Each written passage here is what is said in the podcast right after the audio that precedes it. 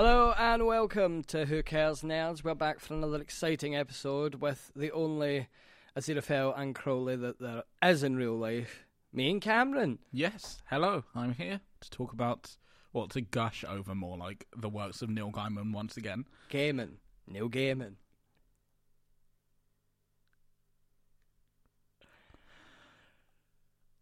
Gaiman.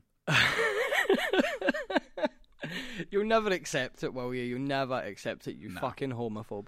You can't deal with Neil Gaiman. Excuse me. yeah, but we're uh, we're here to talk about Good Omens, uh, a new Amazon Prime original series based on the book by Neil Gaiman and Terry Pratchett. yeah. Um, which, well, I mean, we, we, we, we binged all six episodes. yeah, it was fucking great. Uh, We, we I think we, we just loved it for the start. Um, I, I don't even think you can go too into the story with it. Like I think you just have to put it down to the basis of what it is. So, I mean, honestly, story wise, I still don't have a clue what the fuck was going on. like, it's it's madness. It's great. We'll try and explain it as best we can, but it's like it's explainable, but you have to watch it. You have to be there Yeah, you need to, to be there. fully to- understand it because Yes. it is fucking madness. It is amazing. So, well, let's let's start. Let's start with the Should we premise. start- Should we start with the premise of the story? So the story is Is Um, Angel and Demon have to stop the Antichrist from destroying the Earth? not because anyone's told them to, because they like Earth just a bit too much. Yeah. So they've decided that we can't, like, they can't allow this to happen. Yeah. Um, and a lot of the a lot of the debate is that the angels of heaven and the demons of hell want to go to war because they want to settle this fight. Yeah. You know, who's better? Do you know what I mean? And Aziraphale and Crowley do not want to do it. Yeah. They do not want anything to do with this. They don't want the war. So they crack an absolute master plan to keep an eye on the Antichrist to make sure that he becomes a good man Yeah. and not a bad boy when he's older. Yes. Um, so the first episode's really kind of about them. You will learn more about those two characters, Yes, Aziraphale yeah, and. Crowley, and you know Yeah, Aziraphale's and, and, the gay energy that just surrounds them. The raw gay energy. the raw gay energy. That like the only way you can describe r- raw gay energy like that is like when you're watching like really bad pornography It's honestly, it's amazing. that has a plot and everything. Yeah. You know, like it's it's it's so good. It's Yeah. so fucking good. Um, so the first episode introduces um us to them. Yes. Um, and it's like the Adam and Eve in the Garden of Eden. yes. And I think there's a bit that just sums um, Aziraphale up when Crowley's like, "Oh, so you done a bit of tempting on them?" And he's like, "Well, I don't see the, I don't think." And Crowley's like, "I don't think there's any problem with people being allowed to eat the apple. I think it's only fair." Like, no, that's not what he says. He says, I don't think there's a problem with people knowing the difference between good and bad. Ah, yes, Yes. fair enough. Um, and then. like Aziraphale's like and Crowley's like, Where's your flaming sword by the way? And he's like, Well it's cold out there and there's animals out there and like And she's expecting. and, and she's ex- and she's expecting, and it just shows you a scene. So, so I just ran up to her and said, "Here's a flaming sword. Don't thank me. Goodbye." I, just- I love Aziraphale as this campy little bitch boy Yeah. who can't handle anything. Mate, he is such a bottom. He's such a power bottom. Such a bottom. such a power bottom. Yeah. Um, and Crowley is his power top demon Yeah. who who just laughs at him, and it's great. And Um, we see them through the ages uh, from then on that they're, they're, they're friends. And Aziraphale, like, as we see them through the ages, we know Aziraphale wants to get roared more and more. Yes, You know. You Of- know. we know, we know. Um, you know. so yeah, the there's this whole big complicated scene Yeah. where they're trying to switch these two, oh, yeah, swap the baby swap with the Antichrist. these babies with the Antichrist, and it's really complicated. And then there's a third baby, and the the woman who voices God, because God is a woman, and it's Yes. great. We're here for it. Turns round and basically says, "I would like to tell you that this baby got to grow up and live a fruitful life." But that, like, and she she goes on this tangent, she and then it just like- ends. Like we don't know what happens. Like, I'd like to tell you that this baby goes on to grow up to be a normal man, lives a fruitful life, has a job, has kids, has a wife. cut. Yeah, and it just cuts back to the story, and you're like, what? Excuse me? It's honestly like so wonderful, like how they they bring these characters together and how they make them work. Yeah. Like I think, so I mean, for example, I think the best scene that sums them up is that Crowley, they're drinking wine. Yeah. And Crowley like says, "Oh, I'm a bit too drunk," and regurgitates all the wine back into the It's bottle. not really. It's not even it. regurgitation. Yeah, it's like expunging it from their body because it's like, it's like you see them drinking from the bottle, and then when they say, "Okay, I need to sober up," they just start shaking, and then you see the wine bottle slowly start to fill up, and you're like, "What the fuck? Excuse me." So they're like, "What can we do? What can we do?" And it's like, well, maybe if we just are there and we look after him and we make sure that he doesn't turn evil, Yeah, that'll that'll be that'll be it. He That'll just, be it. He just won't be it won't be evil. That'll be it.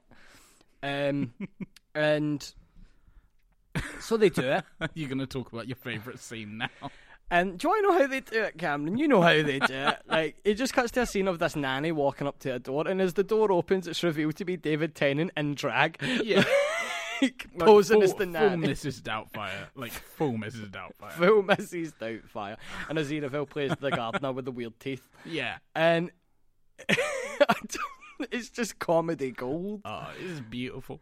Like, and it's like you see the conflictions because, um, like the young boy goes to Aziraphale as the gardener, and Yeah. the boy say, "You must be good to all people in life. You have to be good." Even to... brother Snail and sister Slug. And then it's like, "Oh yeah, but But Nanny says living things are only meant to be. Squ- squash But, uh, beneath under yeah. my bit." yeah, something like that.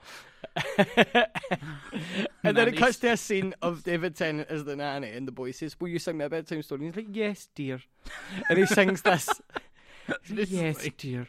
And he he just sings this this beautiful song about how he's supposed to be like the ruler of all evil. Yeah. Go You- to sleep. Do, do, Oh, no, it's like, do. go to sleep, my darling boy. yeah. and then it, it, I just remember, I don't remember Oh. what's in between, but it's, it's like, when earth is gone, you will rule. Yeah. And I'm like, David, David Tennant, stop it. Like, David Stop Tennant is not allowed to be that good in a role. Yeah, Like, honestly. you know how a lot of people sit there and go, oh, David Tennant was so good as the Doctor. It was like Mate, his best this is role. his best role. Like, this is his best Mate, role. it's the Like, Ozzy Osbourne walk. I can't take it. Anytime he starts walking on screen, I just turn to James and I can't. I can't deal with it because he, he walks like he has this really campy like Swagger, like, like disco walk. That. honestly, you know, you know, people in disco pants. That's how they walk. Yeah, it's like he uh, he has that song in his head constantly, and he's walking like that. You know the Spider-Man Three walk. Ah, you know the one. The, the finger gun pot. Yeah. yeah, yeah. Pretty much that the whole way through. But he he pulls it off. He fucking does it. Oh, it's it's, It's it's wonderful. so fucking great. So the first episode is all about that, and they think it's okay. Yeah, And then the second episode, they're kind of keeping an eye on it more, but then they Mm-hmm. realise that the Antichrist that's the wrong boy. is the wrong boy. Yeah, because what happens on his 11th birthday, he's meant to get a hellhound, and if he names the hellhound, um, then, then yeah, that's it it. will take its place as what it's supposed to Game do. over, man. So like if he calls it, I think they describe it as like if if he calls it throat ripper or something. yeah, then it it'll- start ripping throats. Yeah, but he calls it dog. yeah, and it just like becomes the, this actual dog. antichrist, who's a boy called Adam. Uh, just just gets this dog. He's like, and I will call him Dog. so yeah, and he just becomes a dog. yeah, just just a normal dog. Um, and I think we'll just we'll just skip through the end because it's it's the content Oh, of him God, between that is yes. perfect. Do you know what I mean? It's like how they build this up. Yes. Um, but basically, it leads up to this uh, big big thing Yeah. where uh, you Jack Whitehall has a character who's like has two characters. two characters. Descend. He plays a witch finder. Um, thou shalt not commit adultery, Pulsifer. Yeah. and he plays Pulsifer in modern day as well. Yeah. And he meets um, um, A- Agatha Nutter. Yes. Agatha, Agatha Nutter's uh, like um, great, great, great, great, great granddaughter. yeah, like 300 years in the past. and she, she and her family read the predictions because Ag- Yes. Agnes Nutter is uh, the nice and accurate prophecies of Agatha Nutter. yes, the nice and accurate prophecies. So they uh, study these prophecies. It's made their family very very rich, and her job is to stop the Antichrist. So it's about her walking around this town for like a whole episode and a half, like not realizing that she's met the Antichrist. Yeah. But then she has, and then it all culminates into this big, big thing where like a lot of drama happens, a lot of Mhm. sad things happen, and they eventually stop it. Yeah. I don't want to go too much into the story because I feel like it's it's one of those things you can't review this kind of show based on the story. Yeah. the story's about the themes. And the story's it exceptional, itself. like it's very, very good, but it's everything else that makes the show. yeah. And let's start with the main thing: the campiness the of the show. Oh, Because oh, this it's show beautiful. is so camp and it knows it and It it, does it. not give a flying fuck what you think about it because it's too camp. Like, you know, Oh. well, let, let's start with the main thing Crowley and Aziraphale's f- sexual tension. honestly, whenever they're on screen together, you're like, I, I feel it. I feel the gay. I feel the gay. You want, like, they, they should be fucking they should be. every single time. Yeah. Um, Crowley's ambition is that he really enjoys Earth. Yeah. He doesn't want to see it end. Yes. You know, he doesn't want to go back to the dark things and like this darkness, this whatever.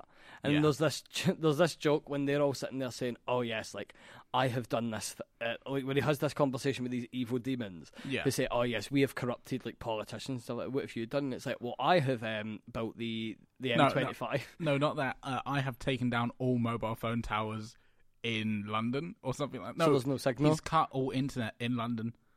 Yeah, Yeah, and he's and then they're like, "What? What would that do?" It's like, mate, mate, come on, really? Millions of people pissed off at each other, going at each other's throats. Come on, come on.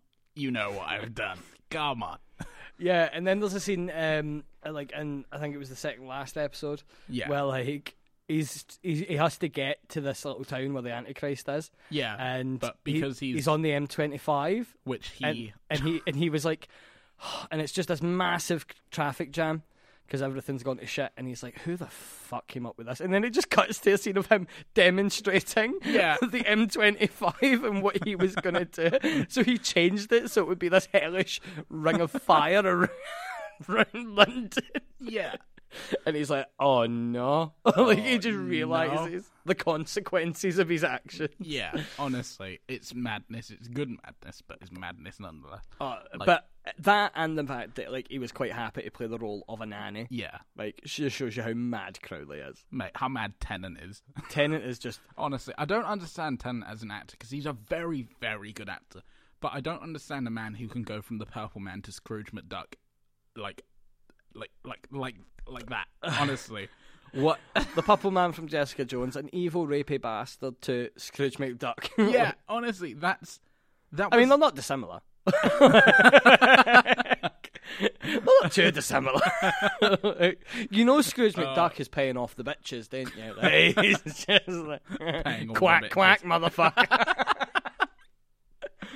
oh god. Uh, but Aziraphale, Aziraphale is also a very, very good character. Yes. Um, Mike, um, Michael Sheen? Michael Sheen, yes. It's not. I, I get Michael and Martin Sheen mixed up because Martin Sheen is Michael Sheen's dad. Charlie Sheen's dad. Michael Sheen is Welsh. Okay, so Yeah. what, right, that's how I remember it. Michael Sheen is Welsh, but he plays Aziraphale, and he plays a really, really, really good yeah. Aziraphale. I think the best scene, like between Aziraphale and Crowley, was when they meet in the park, and Crowley's like, "Let's go to this other planet that can also support life. We can we can run away together." It's like together, yeah, and then- Aziraphale absolutely wants Yeah. that Crowley dick. and then literally the next part, he's like, "No, but like you're a demon. I'm an angel. I don't even like you." You do. You do. Uh, it's this it's this it's this relationship. Crowley wants Aziraphale to just accept it, yeah, and this almost we're meant to be together sort of thing. yeah, And Aziraphale's just very by the book. He's like, no, no, no, I'm an angel and you're a demon. yeah. Like we have nothing whatsoever in common. Like we shouldn't even be friends. Blah blah blah. blah. But Aziraphale's drawn to Crowley as well. Yeah. and it's such a lovely relationship. But It it's honestly so, is, It's yeah. it's like it's just all given no take. Like Yeah. it's, it's like it's just a mess of these two people, and the end kind of alludes to something much better. yeah. But um, yeah, Aziraphale like just wishes he was allowed to be friends with Crowley. I think. Yeah. I think that would make it easier. Now, shall we talk about their separate lifestyles? Their separate lifestyle. Okay. So Should we Aziraphale- start with the bookshop? Let's start with the bookshop. With the Aziraphale bookshop, lives in a lovely little bookshop situated in Soho, London. Yes. Um, Uh, it sells old books that he's collected. He's amassed quite the collection, and he particularly likes his collection of prophecy books, which he's very proud of, as he states, yes, he, he loves them, and the only book he could never get, was the nice and accurate prophecies of Agatha. Nutter. Yes. Yes. And then by plot devices, he comes into ownership of this book. Yes. Opens it up and to just a random page starts reading this random bit and it says now the angel reading this your cocoa's getting cold or something like that at the end of the paragraph and he's so shook Yeah, like, he's like just- Coco get dotheth get cold. yeah Right. And he's my so shook. doth get cold and then he looks at his cocoa which has stopped steaming at this point. and he's like he's gone I mean, I think what the, one of the campiest bits about it plot wise is when he continues to read that book, and they're Crowley and him are looking for the Antichrist at this Yeah. point. Like, and he just reads this bit and says, "And there are the number of the beast shall be six six six or something like that." And he reads it in the Bible, and he compares to that, and he's like, "It can't be that simple." And he dials the number into the Yeah. phone, and the guy answers, and he's like, "Sorry, right number." Up. he's so shook It's so fucking. It's like, Ah. do you know? There's there's there's a way there's a way of filmmaking and there's a way of doing anything yeah where you have to sit and you have to think about how it all works and how it all comes together. yeah You know, so something that's too serious usually won't have any campiness in it because they won't work. yeah Something that's too campy when it tries to be serious, people maybe don't take it quite as serious. You know, it's about finding the balance and making mm-hmm. that work. Yes. Good Omens fucks those two things and Yep. says, "Do you know what we're going to do? It's going to be campy. It's going to be fabulous. It's going to be great, yeah and it's going to be dark." Because I've never seen something that is at the same level dark and the same level campy. yeah You know what I mean? they they pull it off really Uh, really well and it's Neil Gaiman's work on it. Like, yeah it's, it's like look at um look at the Sandman short film that we uh, that we had a look at, which was actually meant to be like a pilot episode, and that managed to pull it off as well, like the dark yet campiness of it.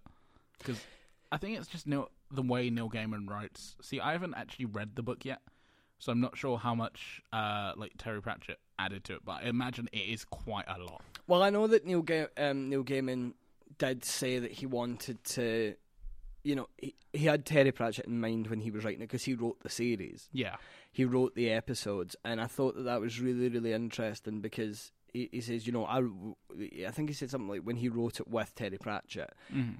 you know, it, it almost just felt like it was just those two putting themselves into it, and it was Yeah. just this thing, and they'd always had plans for a second book, yeah, and he said that Neil Gaiman said we'd wrote down ideas, we'd got things together, but I've obviously uh, it, we, it we never panned out. we yeah. never we never got it together. So he says that he might consider another book, but I think after I think after this season, he's definitely considering the second season because Yeah. you can't let that go. You can't let that go. It's amazing.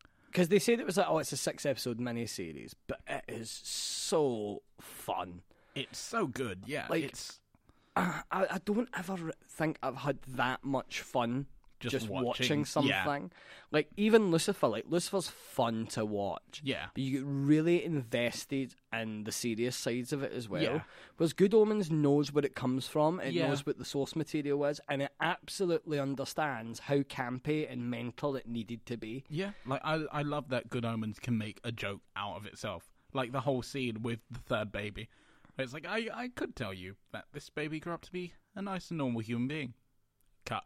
Just cut Yeah, straight back into the story and leaves it. Yeah, it's it's got the darkness that Neil, Neil Gaiman's known for, but it's also Yeah. got this really strange element of something else. Yeah. um, and it's really, really cool and nice. I mean, let, let's let you know if you want to talk about Crowley's flat, the plants, Oh, the plant. your favourite scene. oh. oh, it's beautiful. So Crowley is a demon who's uh, described by the voice of God um, in the show as being a demon that has something other demons don't have, which is imagination. Yes. And Crowley could put the fear of God into anyone. That was his power. He could Yeah. put the fear of God into anyone and anything.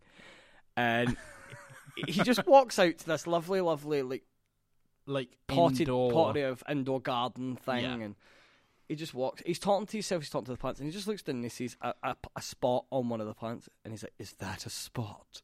All the plants start shaking. Like the whole room just starts shaking. The shaking. plants start shaking visibly, and he's like, "What have I told you about spots?" What have I told you about spots?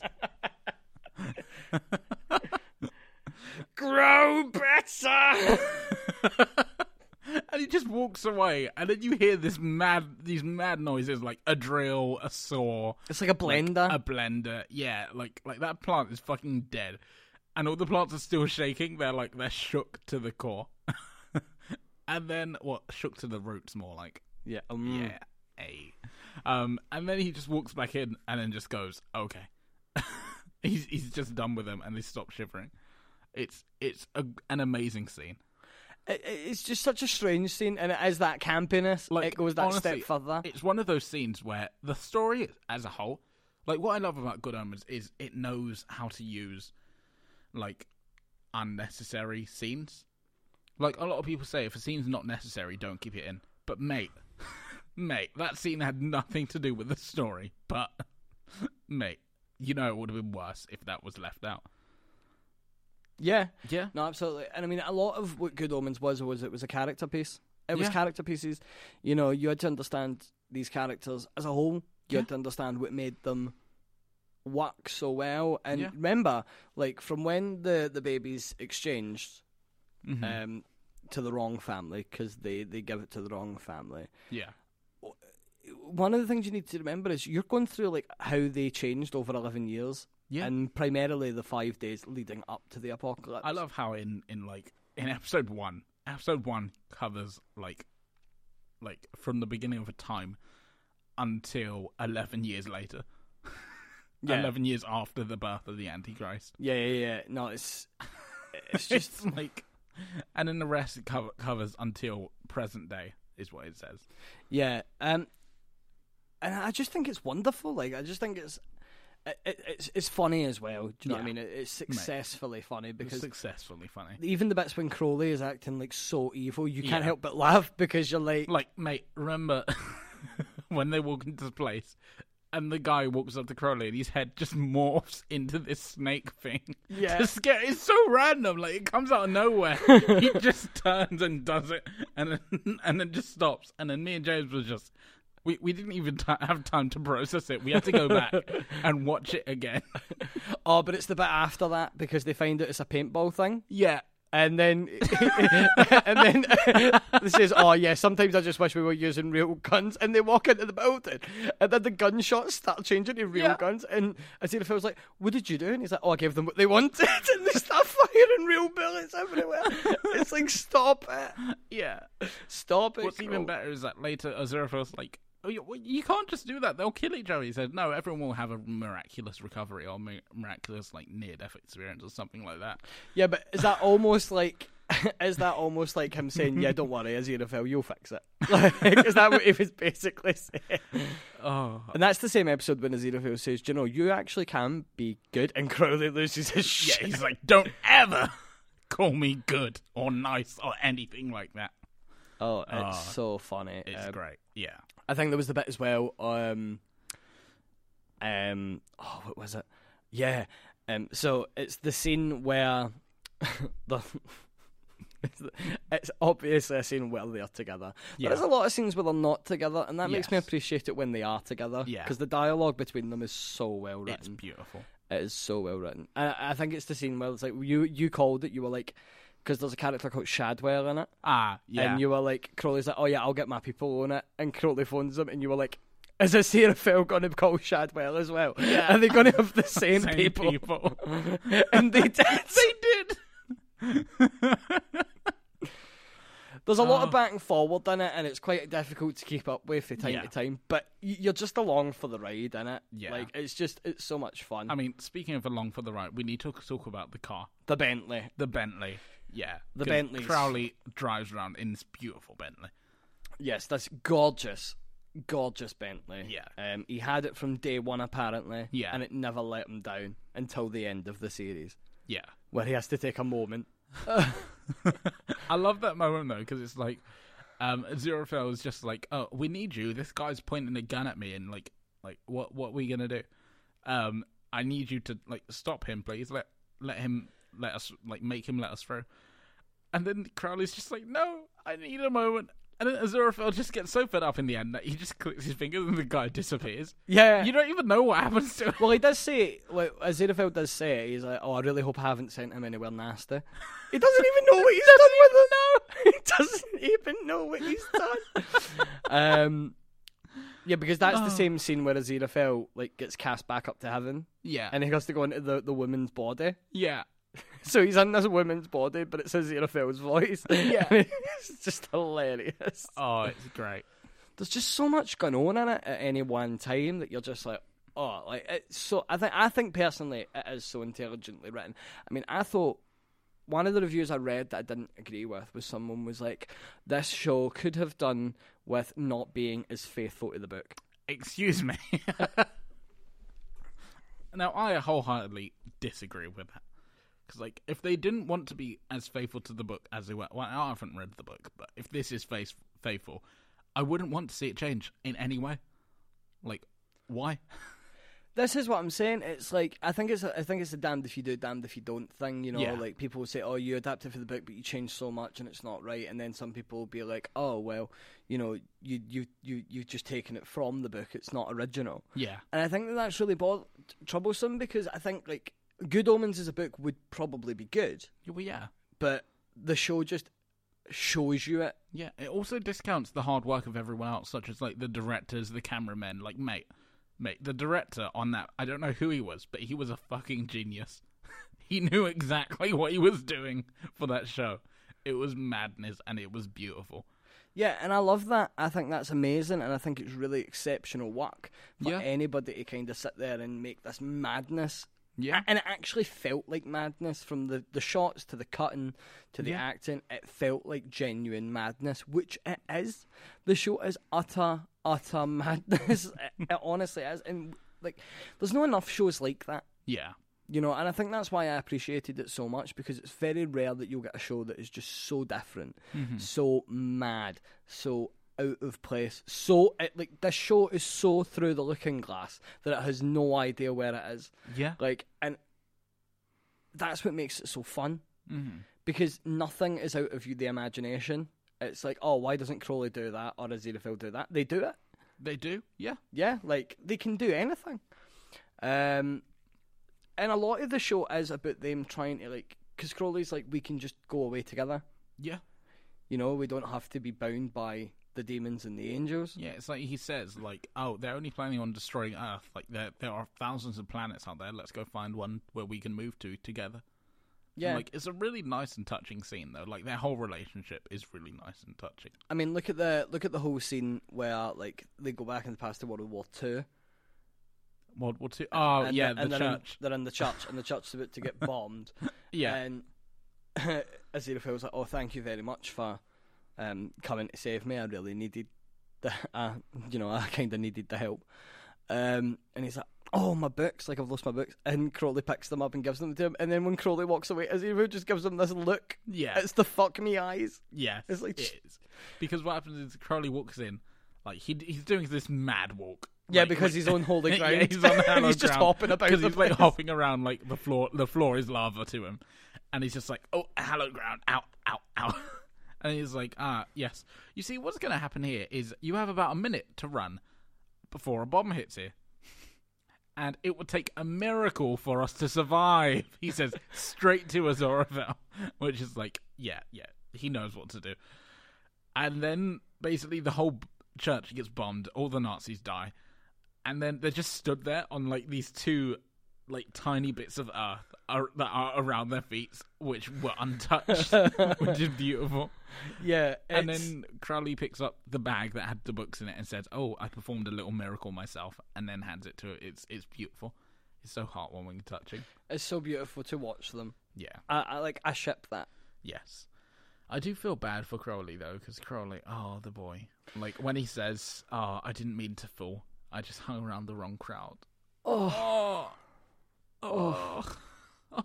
we do feel sad for Crowley. We stand Crowley a wee bit. Oh, but my favourite bit is the the scene where Neil Gaiman is clearly in in Yeah. the frame, but it's the back of his head, and we know it's him. we know it's him. We know it's Yeah. you, Neil. Stop it. And it's the bit Um, when like the demon, they're in the cinema. the Duke of Hell, like sits there and says, "Crowley, what is going on? Where is the Antichrist?" And he's like, "I don't know." Crowley's watching this cartoon. yeah, this is like And the demon possesses the cartoon rabbit and starts killing the other rabbit. He's like the demon's just on like because it starts in this super wide shot where you see Crowley and you see the back of it's clearly Neil Gaiman's head, clearly. Um, it's just a claymation film of like three rabbits. One of the rabbits pulls his head off with the demon's face underneath. It's like Crowley, tell me what the fuck is going on now. and then Crowley's like, he doesn't say anything. Oh, like he says some bullshit, some Crowley bullshit, as he does. And the demon just gets pissed off and murders the blue rabbit. just murders it. it's like we had to go back and watch that scene three times because we just we couldn't deal with it. It's just like when you like. th- I suppose the good thing that it does is the demons are evil Yeah, and the angels are evil too. like, I mean, the angels. The angels are they are so like we are the good guys, we are the good Yeah. guys, and they're so anal about that. Like, Yeah. but the but sh- like they literally do nothing. Yeah, they just run about doing paperwork. No, even paperwork. They're not seen doing anything.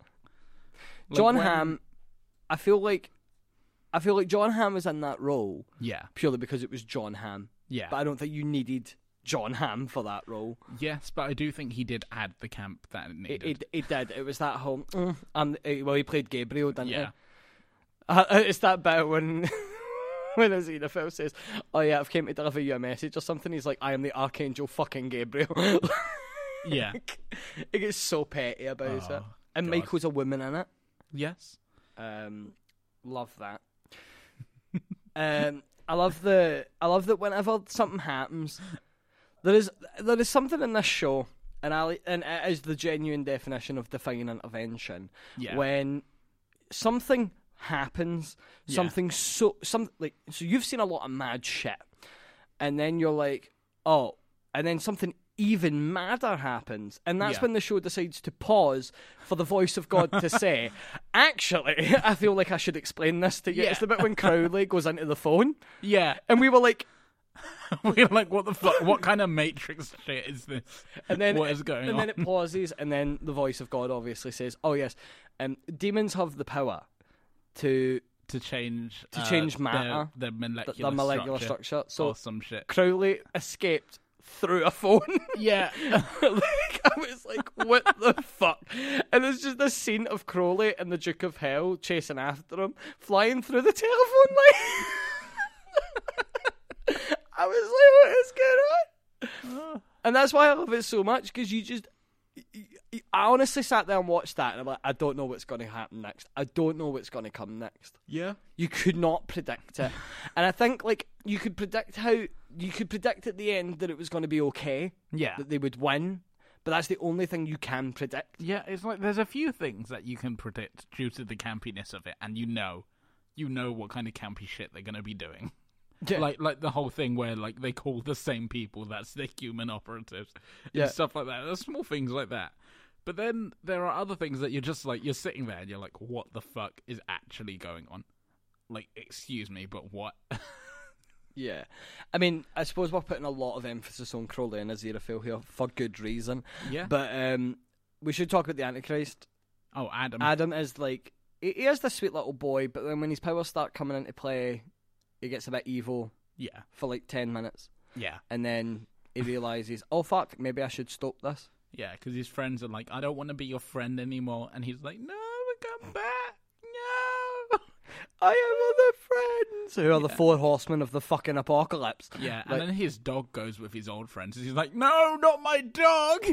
that is the last straw. he went full John Wick. Um, but when his powers start met, like metamorphosizing and Yeah. become more prominent, like he starts to he wishes up Atlantis. So Yeah. Atlantis is real, Atlantis is UFOs real, and the aliens are Kraken real, is real. the Kraken is real, everything is real, and it's Yeah. like what the fuck. I love how they don't have any clue why they're there though. Like when um uh when Jack Whitehall's character gets pulled over by the aliens and the aliens just say, "Oh yeah, we're here to deliver a message that we bring universal peace and prosperity to your planet." And he's like, "Okay, but why are you here?" And then the alien woman just goes, "I don't know."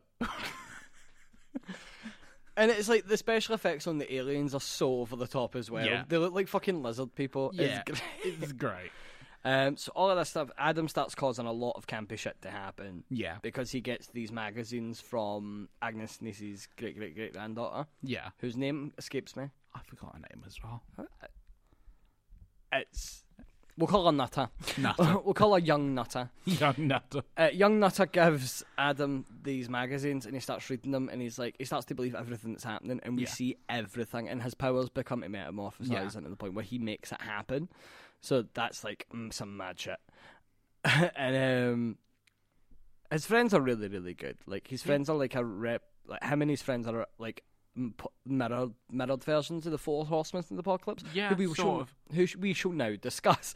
Yes. War has the power to incite conflict, which means that I think her general presence Yeah, just causes, people to get petty. Mayhem, yeah. yeah, um, like, um, because the scene where she's introduced is at this uh peace treaty where the two guys are about to sign it, and then she walks in on scene. The guy, like everyone, points their guns at her, and she goes, "Oh, I'm just a reporter. It's all right. Let me let me just note this down."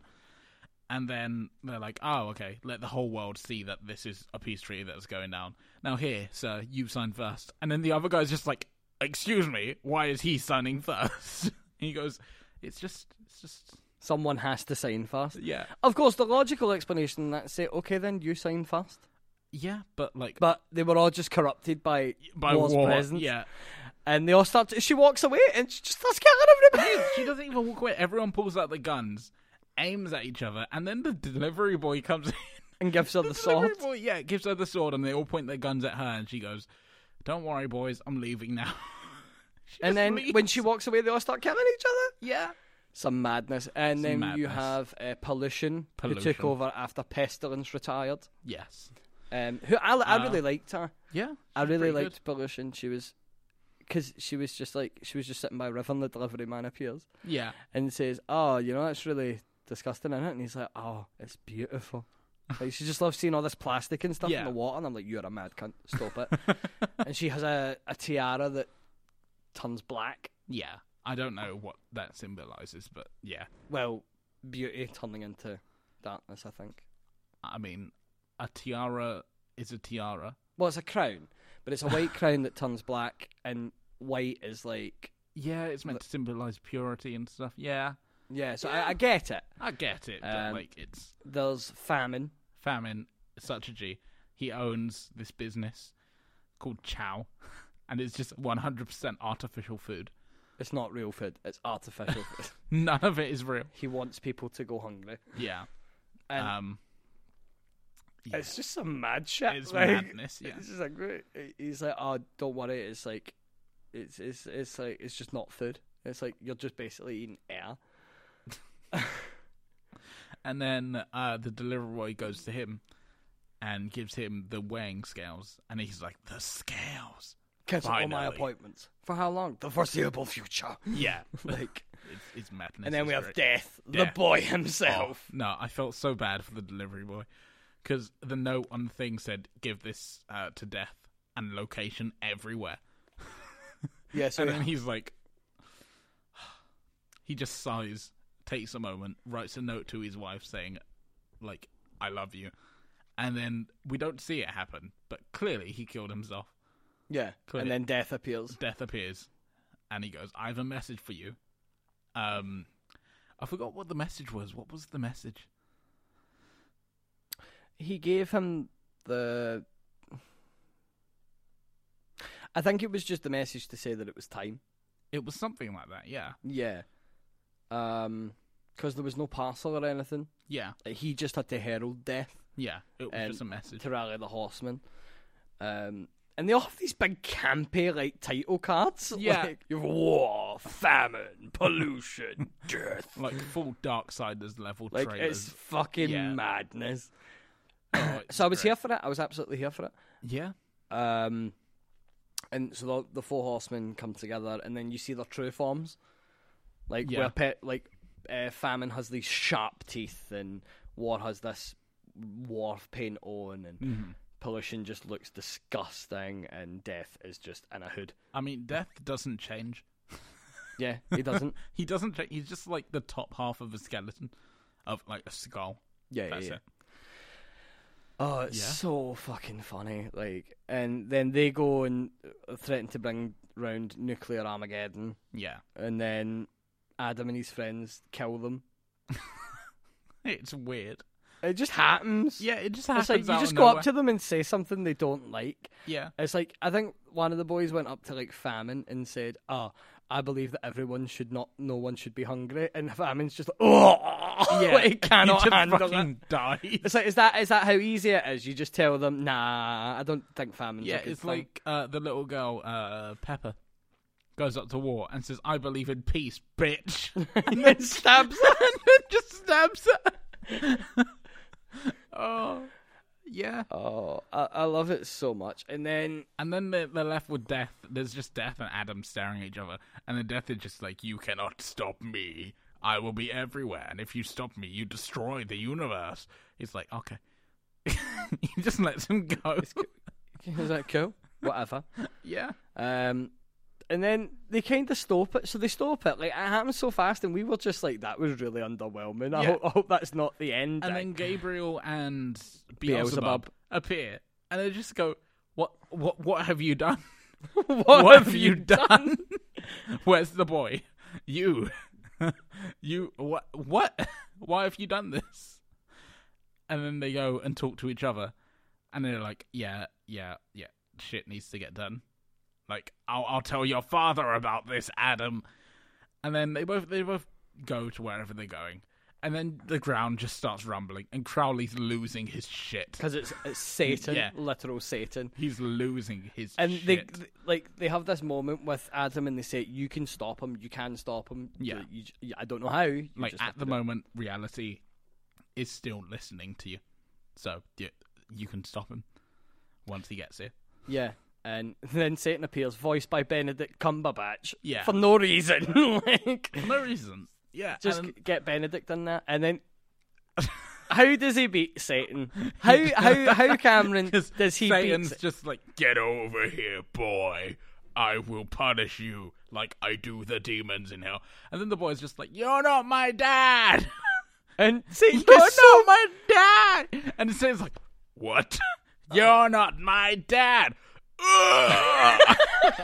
And he just, just he just turns into this cloud of smoke as like his human father uh, comes around. It's, it's I was, I was just like, did you literally just beat the devil by saying you're not my real dad? yeah. Like, the What- the whole final battle stuff is like so underwhelming, and I love it for it. Like, See, what I was thinking for that scene is like every like when I saw that scene, I was just like, wait a minute, wait a minute, a rebellious son fighting with his father.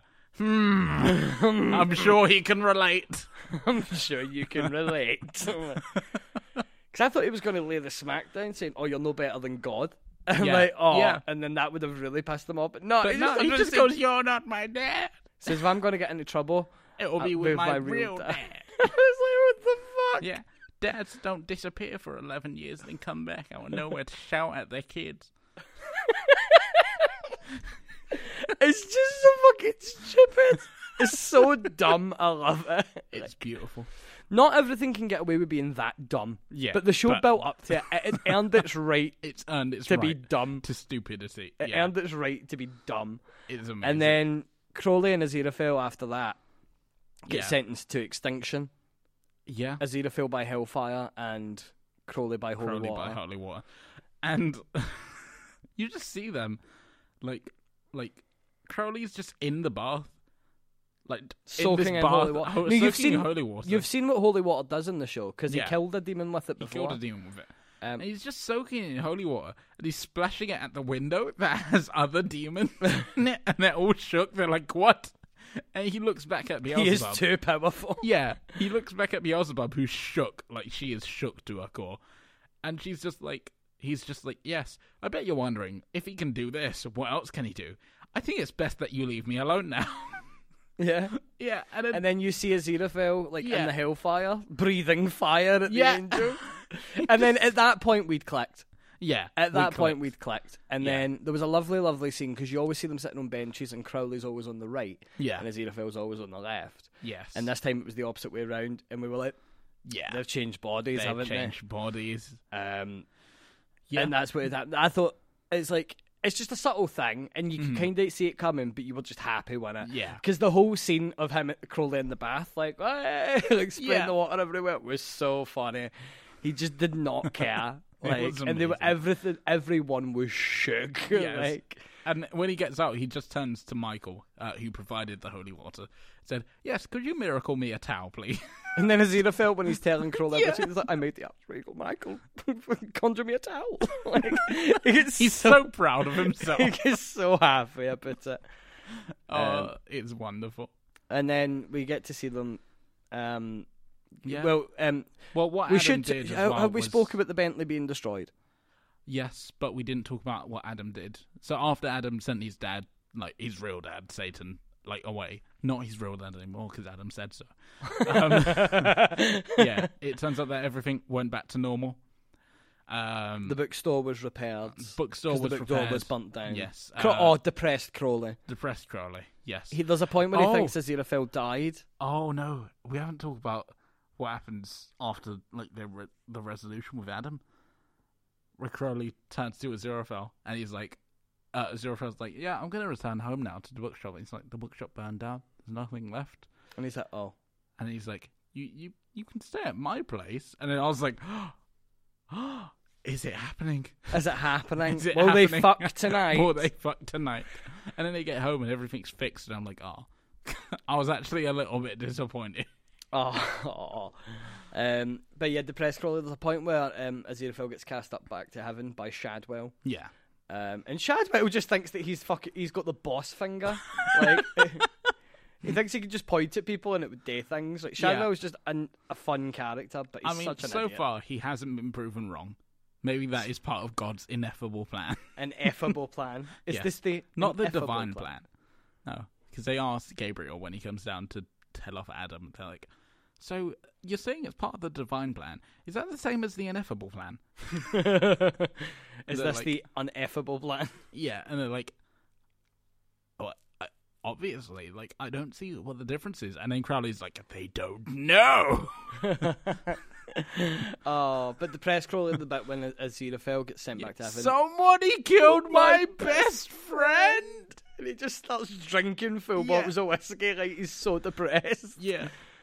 Oh. I love the scene when he, he drives through the fire, yeah. um, and then God pauses and says, "See, Crowley has something other demons don't have: imagination." Yeah. Now he's sitting in a car that is melting and burning rubber and burning leather and like burning metal, and all of this stuff is burning him to the very core. But Crowley is just sitting there and thinking, "Everything's okay." So Yeah. everything will be okay. This car has lasted him for as long as it does, and he won't let it burn to some silly fire. Yeah, literally, like Crowley just has such like Crow- Crowley is a sheer force of will. Yeah. It's when he gets to the village and the old guy's there. Do I know what's great about the fact that he's called Crowley? What? Because Mr. Crowley was an Ozzy Osbourne song. Oh, That might oh. explain the Ozzy, the Ozzy Osbourne, Osbourne walk. walk? That might Yes. explain the Ozzy Osbourne walk and why he looked like Ozzy Osbourne when he had the long hair. Yes. Like, it's fantastic. Oh, he is such a great character. But they everything goes back to normal. Aziraphale gets his bookshop back. He, um, Crowley gets the Bentley back. Yes. and um, we just see them sit in the park again, and as they walk away, um, Aziraphale is just like, "Oh well, there's just been a table miraculously c- cleared at the Ritz," and it just shows you Yeah. them in the Ritz They're just in the Ritz having dinner. having dinner and champagne, and God ends it by saying, "And on that night, a nightingale did sing," Yes. and it was like, "They are fuck." A nightingale did sing, but nobody heard it over the sound of traffic. it's just, I love how mad it is. Yeah. I, I've said that quite a lot in this one. There's nothing else you can say. It, Yeah, it's, it's- it's just it's- if you want a show that is so mental, Yeah. if you want an acid trip for a TV show, this is Wonderfully it. off the walls. and it's it, it knows when to be cheesy. I mean, some of the special effects they just knew that they were being cheesy. Yeah. Crowley's eyes, Crowley's transformation head. when he just turn into this fucking monster. I still can't get over it. Oh, 'cause is it he the so film when he powers the bike, the moped, and it's like, shroom, it's Yeah. like some eighties level cringe, like, and I love it. Like, Oh, there's uh, just so much, like, it just, it, it, it just goes balls to the wall. Like, Yeah. it goes to number eleven. It does not care. it like, does not care. and I love that about it. It's so unapologetically itself. Yeah. Even the introduction's campy as fuck.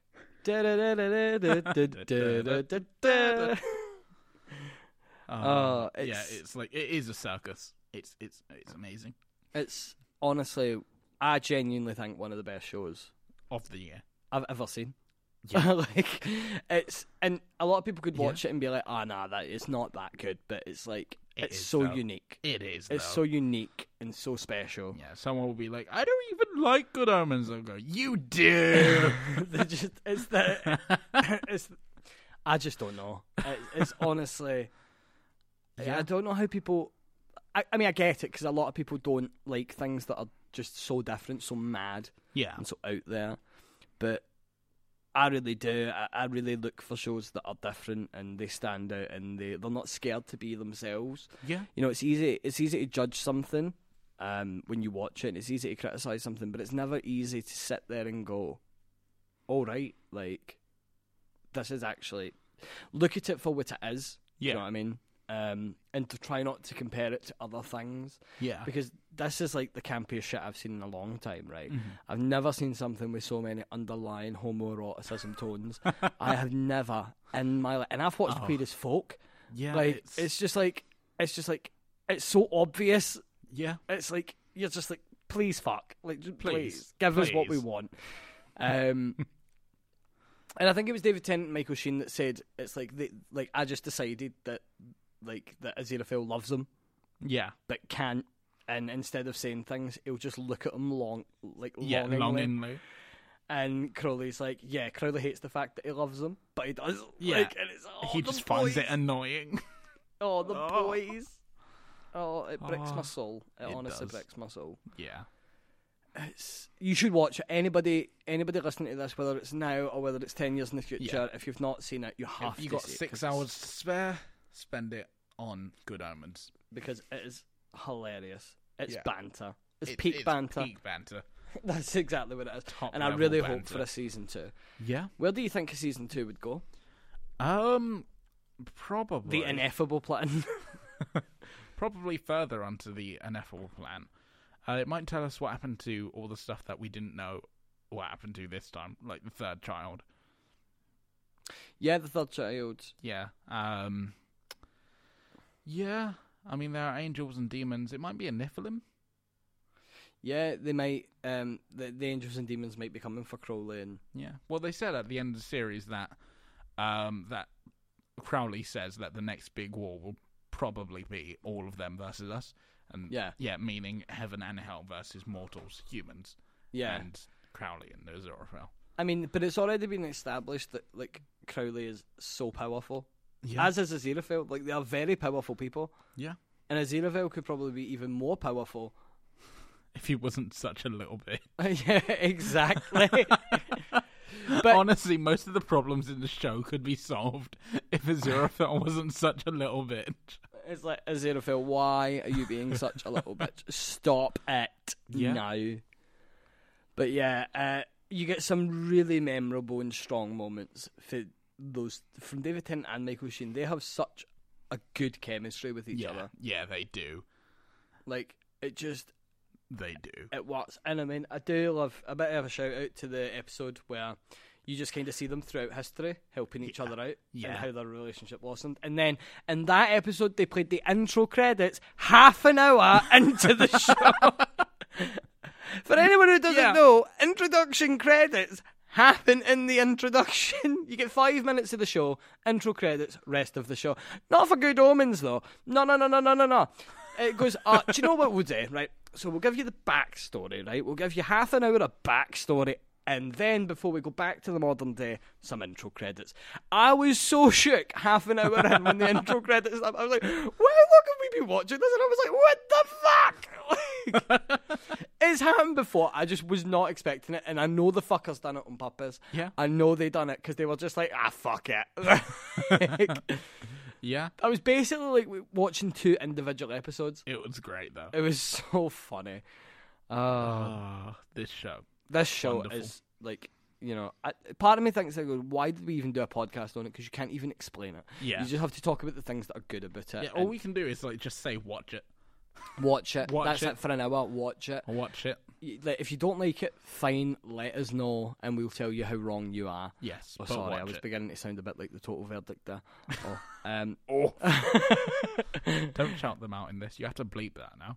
bleep nah nah nah nah nah they'll be fine they probably talk about us they probably don't They like, but yeah, um, I think I think it's definitely if you want something a bit different, something a bit nutty, Oh, bit nutter, yes. Um, definitely With give this celestial banter. The celestial banter is strong. Basically, it's like watching the the buddy cop drama between Dark Kirby and Isabel from Smash Bros. We don't talk about that, Jay. The Dark Lord Kirby and the Lord of Light Isabel. Oh God, It's it's we're here for it. we are here for it. But yes, I can only hope that they'll do a season two, and I hope that they're all interested in doing it because, mate, Mate, like it's too good. I can't wait. Um, and I think I think David Tennant and Michael Sheen are definitely interested. Yeah. Do you know But- what it actually reminded me of this film? It reminded me of a Doctor Seuss film. You know, like Horton Hears a Who. Yeah, and, And stuff like that. Hat, like Yeah. because it's so mad. Like the maddest shit. Yeah, it reminded me of those, but like it's Neil Gaiman, so it's it's wonderful. I always like to look at Neil Gaiman as like he's a he's a child writer for adults. yeah, That's like the best way to describe it. Like he he can have that childlike comedy yeah. and such a dark story. I mean, he can works. do the opposite just as well. Like, look at Coraline. Oh yeah, Absolutely. he can do Like, it all. He knows what he what he's good at, and he does it well. Honestly, I hope Neil Gaiman will never listen to this, right? But I really fucking hope that he, that he listens to this. And I'm like, Neil, if you come on to this podcast, I need to have a word with you. I need to know what drugs you were on because I need them. Yeah, Like, I mean, I, need can them. send I can send him the link on Tumblr because he does have a Tumblr, which is wonderful. Huh? I just hit the mic. Oops, sorry. Wonderful. Give us Yeah. all your juicy ideas, Neil. Yes, We Neil does you. have a Tumblr, and he's open to like questions every now and then that you can just send in. It's oh. pretty cool. Yeah, He- what a sound cunt. he is. Like, I love that man. I love that man so much. Yes. But we've. We hope you've enjoyed us gushing over Good Omens because that's all this has been. It's Yeah. just been gushing because it's it's Yeah. it's that good. It's you know, that good. give it a try. If you know if you don't like it, fine. You know that's completely your bag and your opinion. I'll never take that away from you. But honestly, give it a try. It's it's just once you get your head round what's going on, Yeah. it's just entertaining all the way, and it's cute. It's nice to see this gay couple, this gay power couple that we're here for. Yes. Please, I hope they take it further. Because you imagine a gay couple saves the world. Off. That's I what mean, I the right show now. can like the original premise of like from the description that I saw sounded like two gay dads trying to raise their rebellious son. Literally, that's that's that's what the first episode is. Yeah. and then it's just like, oh no. But yeah, Adam still has his power, which is No. No. Yes, he does. Well, he does, but like they're not as strong. Yeah, but he like so look at the bit like just the final scene before we, we sign off. But it's the scene when he says, The "Dog, dog. don't run away, because if you run away, I'll have to chase after you." Yeah, because he's been grounded, so he's not allowed to leave the house. Um, yeah, because apparently no one believes that he's the Antichrist, but that's fair enough. No, he hasn't told anyone because he can't. Yeah, because all his dad knows is that he broke into a military base. Yeah. um, but yeah, and and then he decomposes the leaves. The leaves. Or- yeah, and the branches and stuff. So he still has power, but Yeah. not much power. Um, and Pulsifer and um, Young Nutter. Yeah. Oh, they're- their they're sex together. scene was fucking madness. it was like just during the world's end. They're hiding under the bed, and they're like, "Hey, like it's the end of the world. Have you ever, like, I I've never kissed a girl?" And then she's like, "Yeah, let's fuck." and they fuck. they just fuck. And I was like, what the fuck is going on? Like Jack Whitehall does play a very, very good part in this. Like I've never really rated him as an actor, but I really like him in Good Omens. Yeah. you know, because he plays just the right level of. Yeah, he's very, very good. Yeah, everybody's good in it. Everybody plays their parts well. Yeah. Um, Jon Hamm probably annoys me the most, but he plays the part. Like that's it. Um, but yeah, um, thank you for listening to us once again gush over Good Omens. We hope to see you the next time when they do a season two because that should just be ineffable. Yes. they should just be doing it. They should be working on it right now. Right Um, now. and it's a big, big time for Neil Gaiman. Yeah. You know, like Lucifer, which he's not directly involved in. Yeah. You know, ever since Coraline, you've had Lucifer, which is based on his work. Yep. You have American Good Gods. Omens, American Gods. You know, it's, it's, it's a good time to be Neil Gaiman. Yeah. It's a very good time to be very Neil Gaiman. good time. He's Um, raking in all that money. Yeah, he's like, oh, I mean, he fucking deserves yeah. I mean, he's been hard at work, and I think now people are starting to realise like his oddness, He's genius, you mean? his genius oddness. it's it's great. Yeah. But yes, thank you very much for listening. We hope you enjoyed, and we hope to hear from you. Let us know what you think about Good Omens, because that would always be really, really nice. You can get us on Twitter at Who Cares Nerds, and yeah, let's get chatting. Talk about the the sexual steamy love affairs of Aziraphale and Crow- Crowley. I'm here Yeah. for that. Send me all your fanfic Yes, and fan art. and fan art. Yeah, Love those. here for that. Here for that. You know, there's going to be some. There's gonna, there's got to be some. there's got to be some somewhere. Yeah. But yes, um, thank you very much, and we'll catch you next time for a John Wick episode.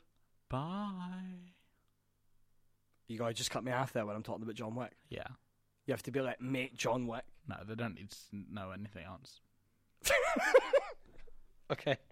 Bye. Bye.